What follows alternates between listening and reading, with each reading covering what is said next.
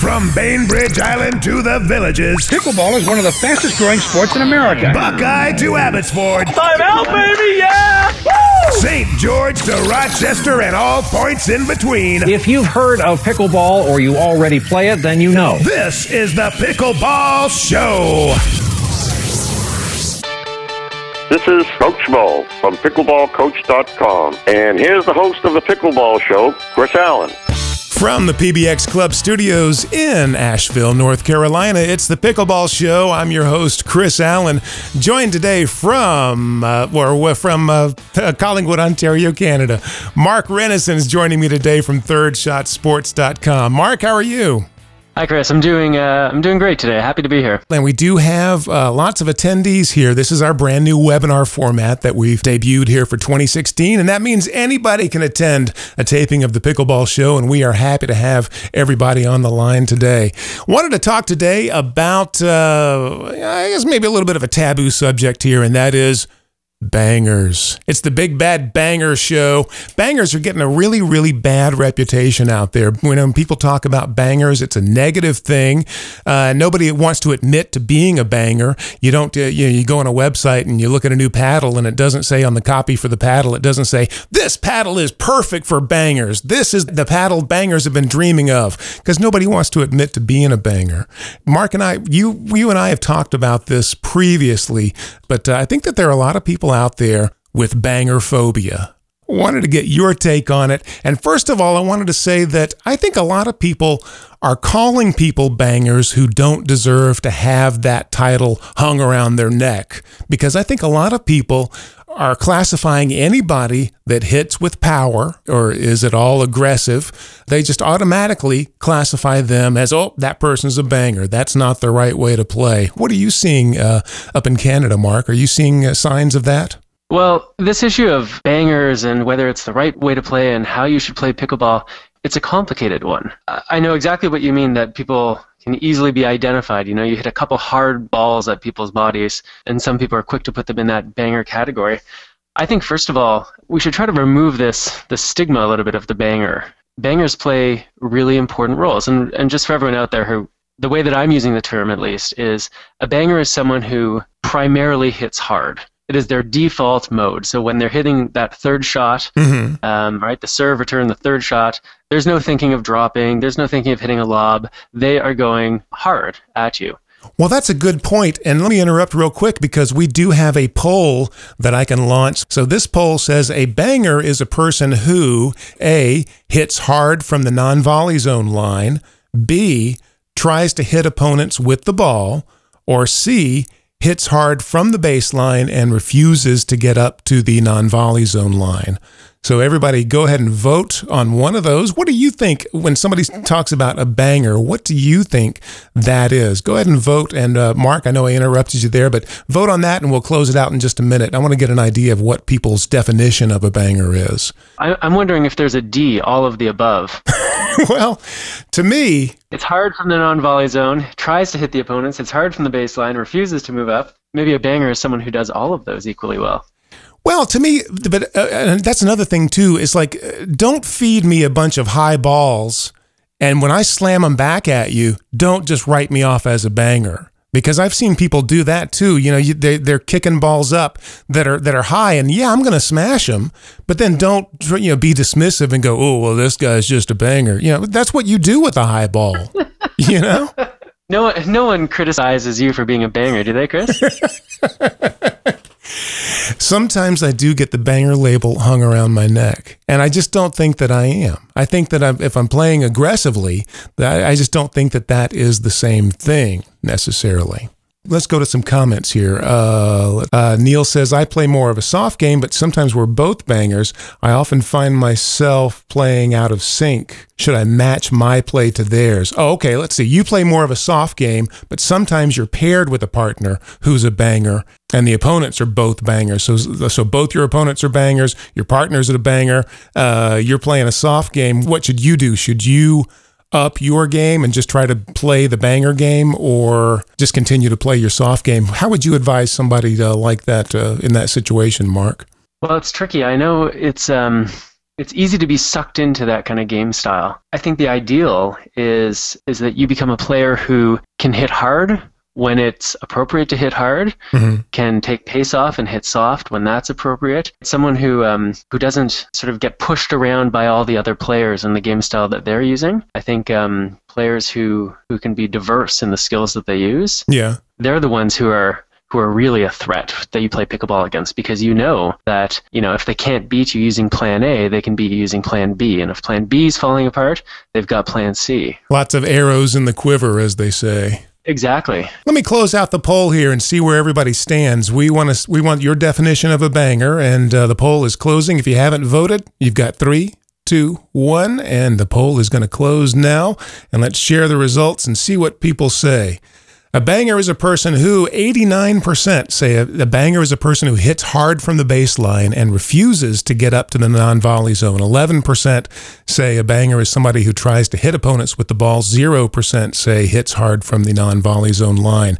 Great. I am in agreement with the 89%. And I think that the last part of that is key. A banger is somebody who hits hard from the baseline, but key to that is they refuse to get up to the non volley zone line. They want to play little tennis. I mean, to me, normally it's people that used to play a lot of tennis and they're more than happy just to stand back at the baseline and just zing it all day long. And the last thing they want to do is get up to the line. I think I have a little bit of a different take on that. Um, the way I see it is that a banger is someone who doesn't recognize the difference the different moments in a pickleball game or a pickleball point, right? The times where it's appropriate to go uh, with power and, and go then with a softball. I would still categorize someone. I see them all the time at the, let's say, 3 5, 4 0 level, even, where they hit that third shot, they drive it, and immediately start running up to the net. So they're they're looking to come in. Their error is thinking that against most players, driving that ball at them and running forward is going to be helpful. So I think you're right that there there are those people who drive it from the baseline and refuse to come forward. You know, maybe it's a subcategory of bangers who do then move forward, um, mm-hmm. but then who still often suffer the consequences. So yeah, we might have to invent a new name for that. I was thinking of bangers with benefits. That's right. Yeah.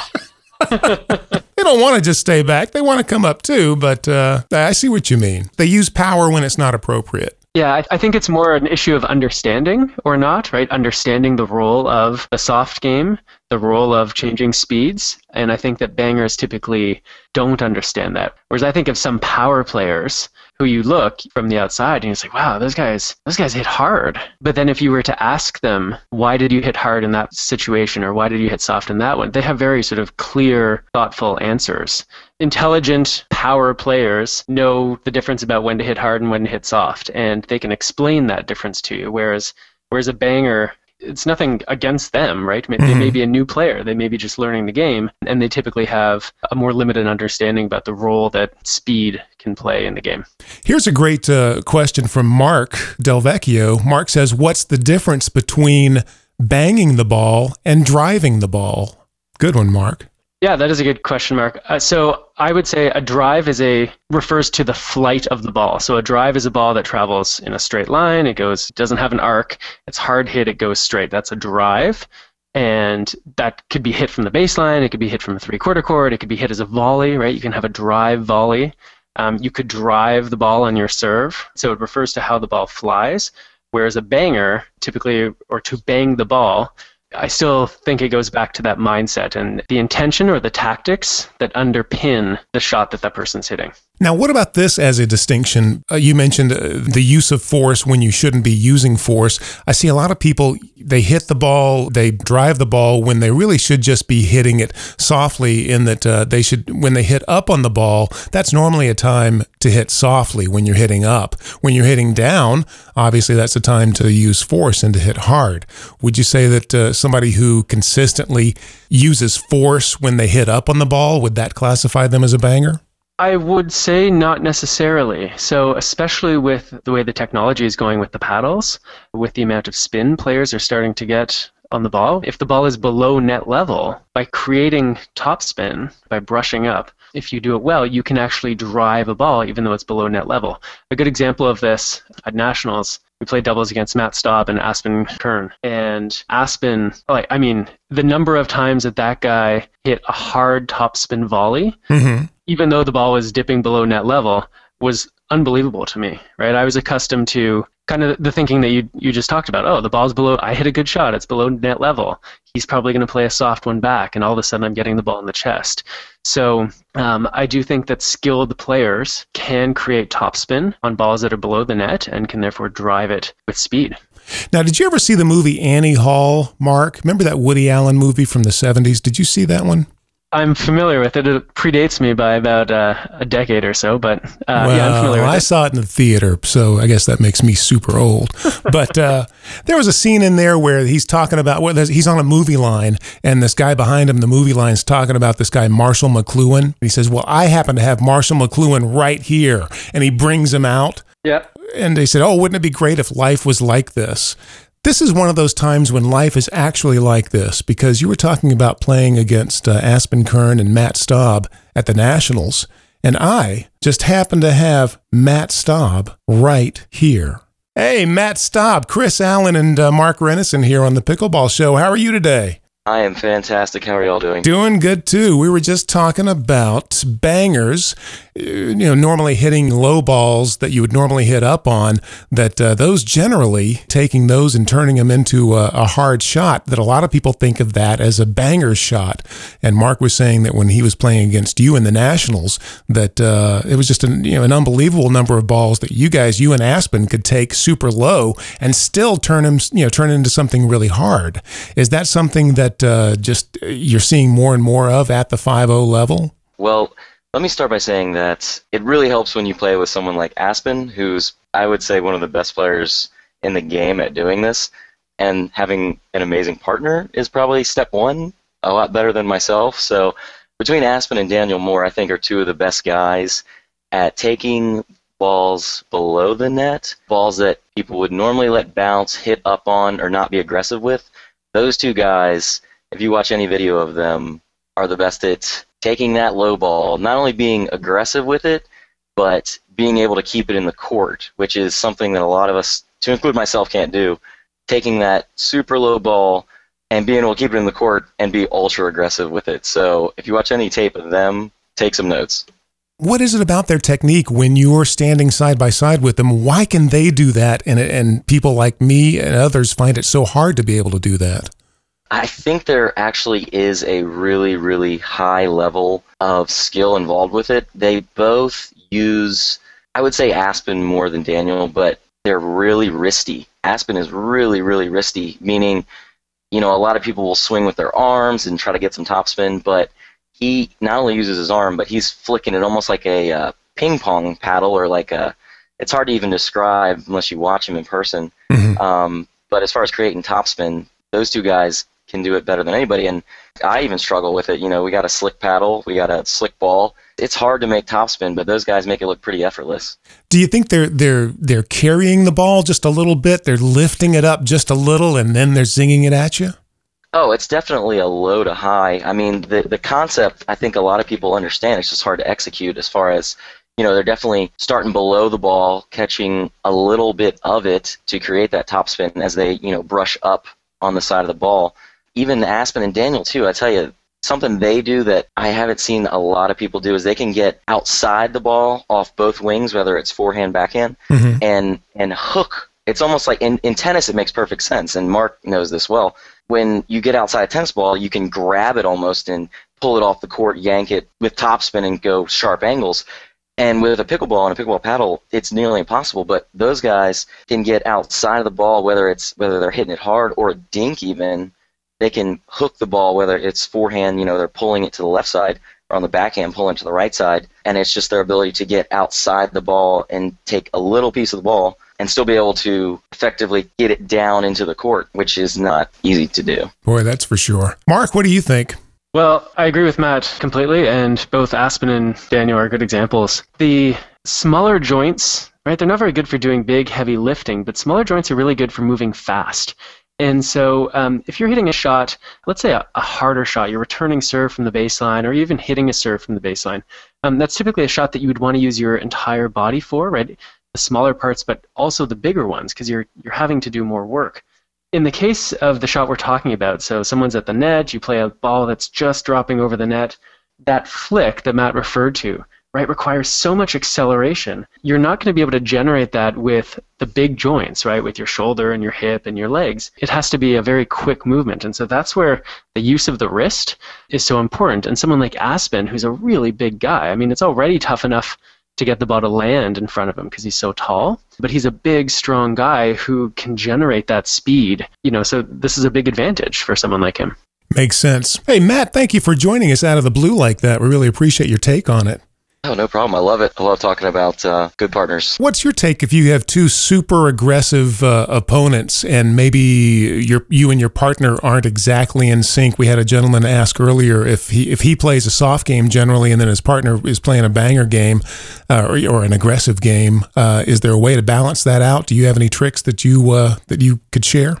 Well, I actually think that the game, if you're going to win at the top level, requires two people like that. You're going to need somebody to bang and somebody to play defense. So as far as you know, when when Chris and I, Chris Miller and I played last year, he was definitely the more aggressive one, mm-hmm. and I was definitely the more defensive one. You kind of have a setup guy, and then you have a, a put away guy. Exactly. Mm-hmm. So I think that you definitely need both.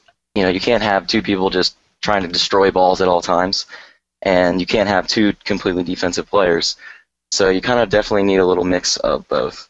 Who determines, I guess, who's going to play what role? Do you determine that ahead of time, or do you see how the flow of the game is going, or who is being targeted? Does that matter? I think it just, you know, before you even make the partnership, I think you just kind of know who's going to be the aggressor and who's going to be the more defensive one. Uh-huh. I think anybody that, you know, plays with me is knowing that I'm probably going to be back playing some defense because that's kind of what I like to do. But I think you can determine it beforehand if you want, but I think you just kind of know going into it. Guys, thank you for joining me today. I appreciate it. Mark Renneson from ThirdShotSports.com, and you can check out everything that Mark's up to at his website, and Matt Staub at uh, PoachPB.com, right? Yes, sir. We're going to talk uh, with Matt some more in an upcoming episode, so we look forward to that. Gentlemen, thank you again. We appreciate it. Thanks, Mark. Thanks, Chris. Thanks, Matt. And as always, we'd like to thank you for joining us today as well. Do you have an opinion about what we discussed today? Maybe a, a, suggestion, a topic you'd like to hear us discuss here on the Pickleball Show? Well, we'd love to hear from you. Email us anytime at mail at pickleballshow.com. That's mail at pickleballshow.com. You'll find us on Facebook too, facebook.com slash pickleballshow, twitter.com slash pickleballshow, and don't forget about the good old website, it's pickleballshow.com. Also, head over to iTunes if you get a chance. Hit that subscribe button. You'll never miss an episode. And if you feel it's appropriate, go ahead and leave us one of those coveted five star reviews, which boosts us up in the rankings and makes it so much easier for other pickleball players around the world to find the show. I'm Chris Allen. This is the Pickleball Show. And until next week, keep them low. The Pickleball Show is brought to you by PBX Club. PBX stands for Pickleball Excellence. Join today and get the latest pickleball tips and strategies, news and opinion. Save money on paddles and other equipment with coupon codes to online pickleball retailers. Get travel discounts to tournaments and a whole lot more. How much does it cost to become a PBX Club member? Well, it's free. Just go to freepbxclub.com. That's freepbxclub.com. There's even a link in the show notes for this episode. Freepbxclub.com. PBX Pickleball Excellence. Join the club. It's free.